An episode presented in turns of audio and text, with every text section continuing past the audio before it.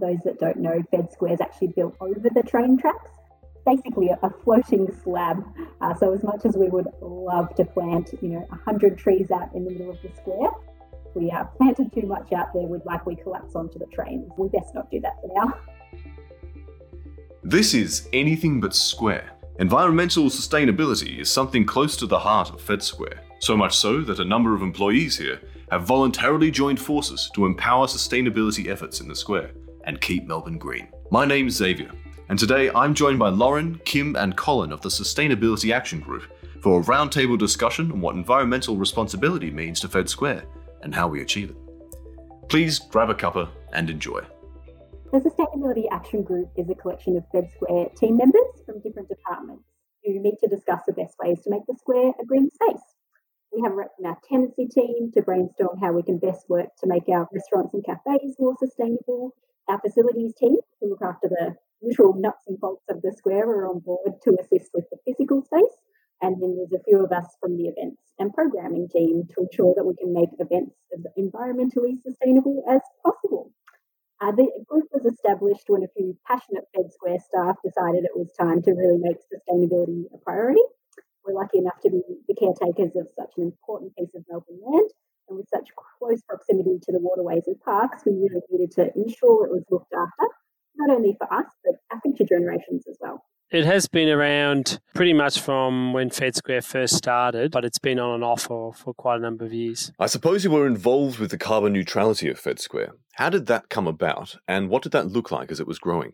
Carbon neutrality came about primarily through Fed Squares want to be ahead of the game and, and be an innovator when it came to new products and uh, new ways of doing things. So we decided that carbon neutrality was, was something that we could aim for, along with the existing practices that were a part of the original design, as well as uh, additional uh, works that were done to Fed Square, including uh, water storage tanks, uh, capture of recycling water, but primarily via the cogen unit. So that's using a generator powered by gas to create electricity for over half of the square. We ca- we use the byproduct of the heat from that generator to uh, heat the water f- for our um, air conditioning systems. And so we've brought in external uh, consultants to help us with the gauging of and, and the auditing of this carbon neutrality. It was achieved back in 2016. At the moment, we're going through the process of getting it, uh, I suppose, ratified via the um, uh, the, the, government um, uh, regulator as such. You're in a process of getting that ratified right now, is that right?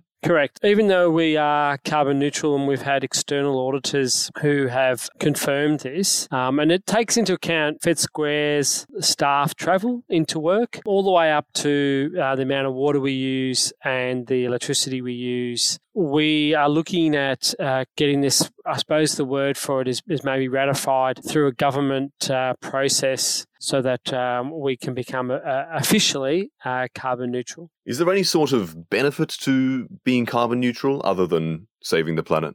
There's there's no real benefits from being officially. We're already, as Kim's explained, we're already gone down a great way um, in dealing with uh, things like waste, water recycling. This just allows us, I suppose, to yell it from the rooftops become registered, I suppose, in regards to the carbon neutrality. As you can imagine, a number of businesses would claim that they're carbon neutral, but not necessarily um, has it been uh, audited or, or, or processed or proved. There are a number of sustainable oriented events that Fed Square holds semi regularly. Could you tell me about them and what makes them so special? One of our regular festivals is actually a sustainability festival, usually runs around February. So they set up a variety of stalls on the River Terrace, uh, along with presentations, some topical talks, gardening. Um, it runs into Birrarung Marr too, so it's pretty big.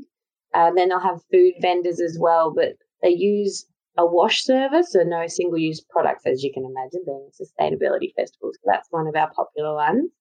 And actually, last year, Fed Square did a collaboration called Little Food Festival. So it was our a pilot, which we'd like to keep going in the future. So this was over the school holidays. Uh, it was aimed at primary school children, so with a range of educational programs around sustainability. So it was a really cool little startup.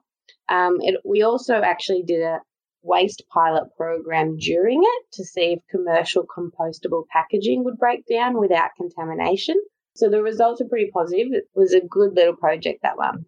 Uh, so our big multicultural festivals that often have 30, 40, 50,000 people at them, um, if they are getting funding from City of Melbourne, uh, they often have to comply with a few sustainability um, measures. So that often includes measuring waste. Uh, so they'll have volunteers who look at how much waste goes into the bin, whether that's general waste, recycling, or organics.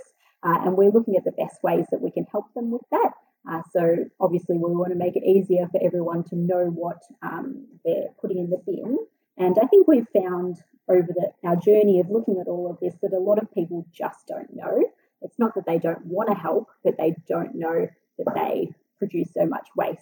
So some of our bigger festivals that have, say, 50,000 people, even though the festival only goes for one day, they might get rid of two compactors full of general waste. And a lot of that could have been sorted into the organic bin because it's a food scrap, or maybe it could have been recycled. Uh, so I think the, the general general idea of all of this is really educating everyone that comes to Fed Square. So whether that be a member of the general public who's you know putting their water bottle in the general waste bin because they don't understand that it can be recycled, or if it's an event client that actually has control over what their uh, exhibitors bring on site, it's really sort of pinpointing who we can educate in, in that way and um, you know bring some changes about. The Labyrinth is this place beneath Fed Square. What is it and how does it work? The Labyrinth itself is passive cooling and heating system for the atrium space. It was a part of the original uh, design through Don Bates. It resides or, or was located underneath the actual plaza or, or, upper plaza. So at the back end of the main square. It itself is um, about six metres uh, in height. It's made up of concrete, uh, corrugated concrete walls. We've got about 1.2 kilometres in length. There's the labyrinth. And what it does is it allows us to cool the atrium about 12 degrees cooler than what it is, uh, than the ambient temperature outside without actually having to use any uh, mechanical air conditioning systems. So we use, we obviously use uh, fans. Um, but that's the only mechanical air conditioning that we use to um, distribute the air. So we take air at night off from the riverside. We pass it through this labyrinth of uh, cor- concrete corrugated walls, and there's a heat exchange. So what happens is the walls get cooler and the air starts to warm up. During the day, uh, we do exactly the same process.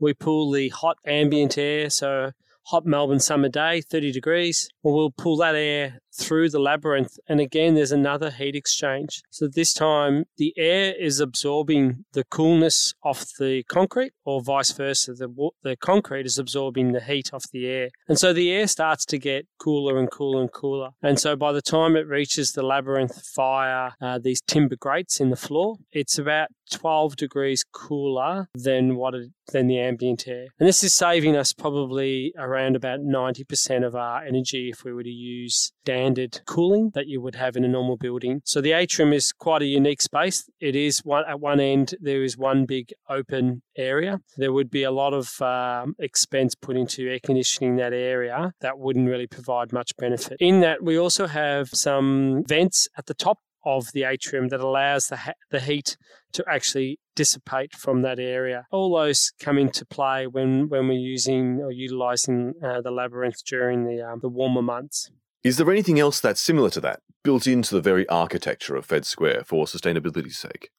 Built in from a design perspective, um, yes. So there were a number of uh, grates that are located on the main plaza in on the ground itself, and so when it rains, uh, the water that runs onto the ground, parts of that will run into these grates, and that water is then captured into a number of water tanks. Those tanks hold up to sixty thousand litres worth of water, and that water is used to um, irrigate the landscaping on the river terrace side of Fed Square. That was probably one of the original works done as a part of the build. There are parts of Fed Square that have uh, a type of material that styrofoam type material that you have like on an esky. There are there are buildings like NGV um, and the labyrinth that are surrounded or covered in this styrofoam material to also help with those um, heating and cooling properties. Okay, so that was an ongoing process. Did that involve the original architects and the designers and subsequent people who came through and added pieces? Um, it's always we've always had a good relationship with the architects, and so Don Bates well has been kept informed, and in some t- some cases we've sought his approval or advice in, in regards to some works that we've we've gone ahead and done. So some of those works have included solar panels on the roof, additional water tanks within our uh, what we call our trenches, which are areas uh, down below, underneath Fed Square on, on the railway level as such. Um, and they've they've contributed to our sustainability at Fed Square.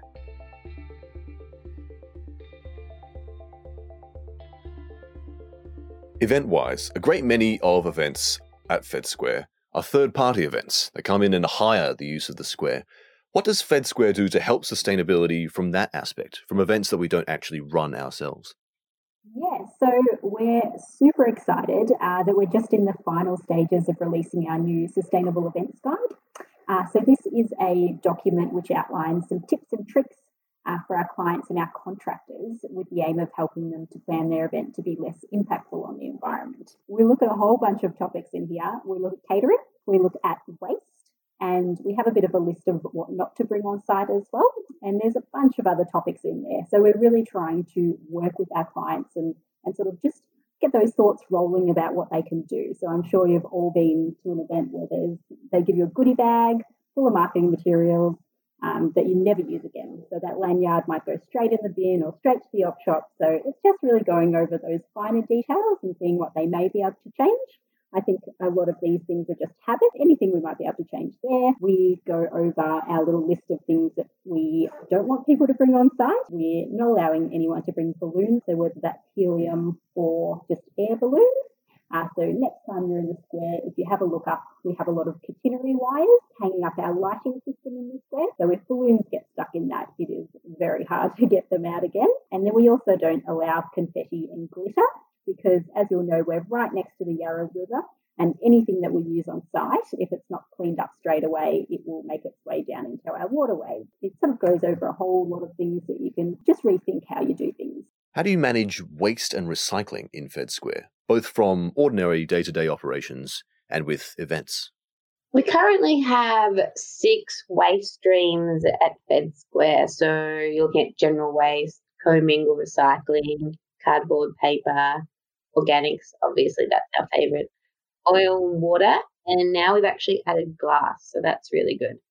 So often we'll have our waste providers do regular audit. So it's a little bit harder at Fed Square because we're not a controlled environment. We are open to the public and we do have tenants. It's hard to control those all the time. A lot of the public coming through this square are tourists, so they're not used to our same waste systems as well. We do try to streamline where possible, especially in events. So we will offer all of those streams and we do put up uh, different languages as well if we have multicultural festivals, just to make it that little bit easier on bins and understanding. Um, we're also looking at weighing waste at festivals as well. So that's part of that sustainable events guide. So this way, our regular festivals can track how much waste on year they are reducing. Obviously, we're aiming towards organic waste as much as humanly possible there. In a similar vein, how do you manage the water usage of Fed Square? Again, both from a day to day perspective and from an events perspective? There are a number of initiatives over uh, the course of time. The Fed Square has been around since 2002. Either been here, as I mentioned earlier before, the irrigation tanks um, that are located underneath the square. I think it was around about during the drought back around 2008 that Fed Square installed over 100,000 litres worth of new tanks, additional tanks, that captured water from the roof of the Alfred Deakin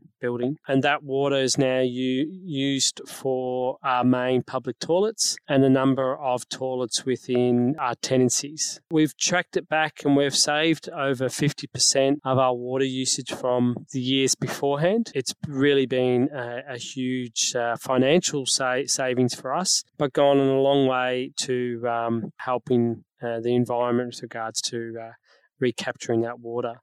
We also utilise what we call the rain garden, which is located in the car park at the rear. Uh, I call it the rear Fed Square, but the east of Fed Square. This captures the water from uh, the top of the car park uh, rooftop, uh, which is generally uh, has some oil and dirt from the cars that are there. And the water uh, from there runs off and goes into this artificial rain garden that has been made with sand and silt and rocks and plant life. And the water is then captured at the end of this. So, so the water will run through this uh, artificial process, I suppose, replicating what happens in outside in, in the land. And the water runs through this, this artificial garden and then goes into the Yarra. So it's no benefit to us, but it is a big benefit to, to the environment. It's been filtered, let's say, um, before it actually goes into the Yarra. The other sort of water initiative that we've recently done is we looked at our cooling towers. Our cooling towers are probably our biggest water usage via evaporation. So the cooling towers we utilise for the air conditioning for all of our tenancies within Fed Square. The cooling towers now use recyclable water. So the water that um, we capture via the roofs of Fed Square, we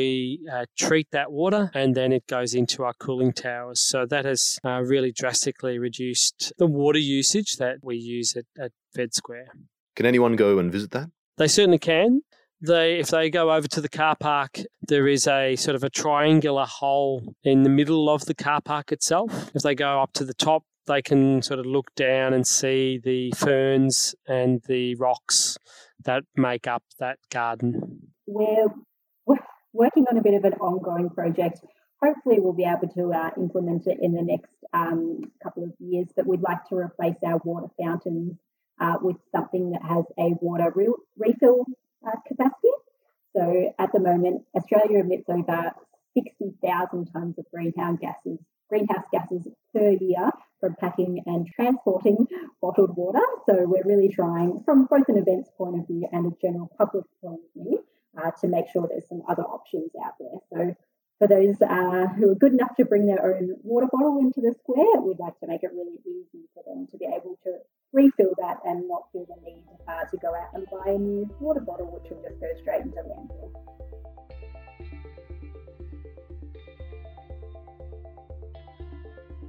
Can you tell us about the use of biogas at Fed Square?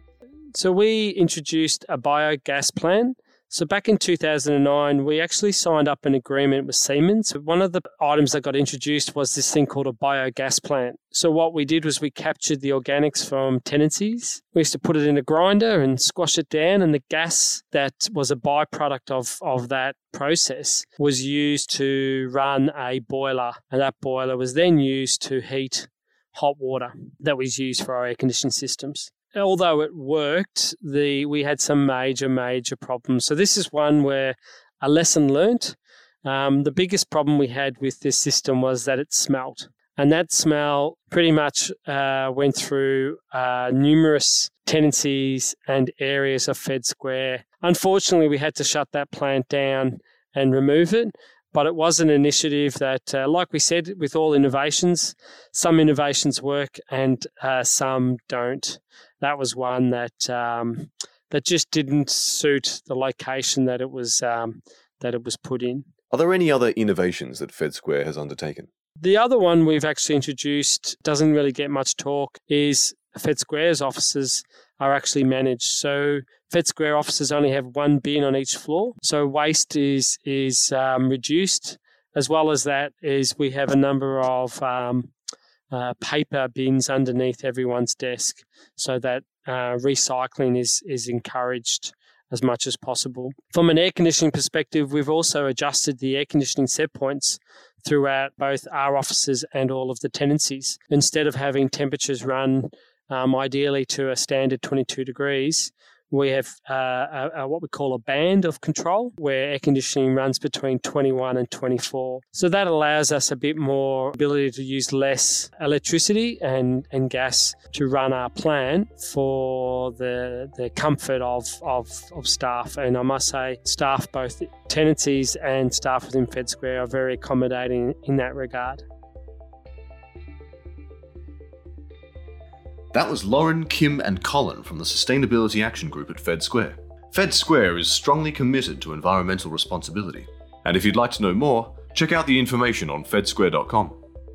While you're there, sign up for our weekly newsletter to stay in the loop about new episodes of Anything But Square. And we'll see you next week.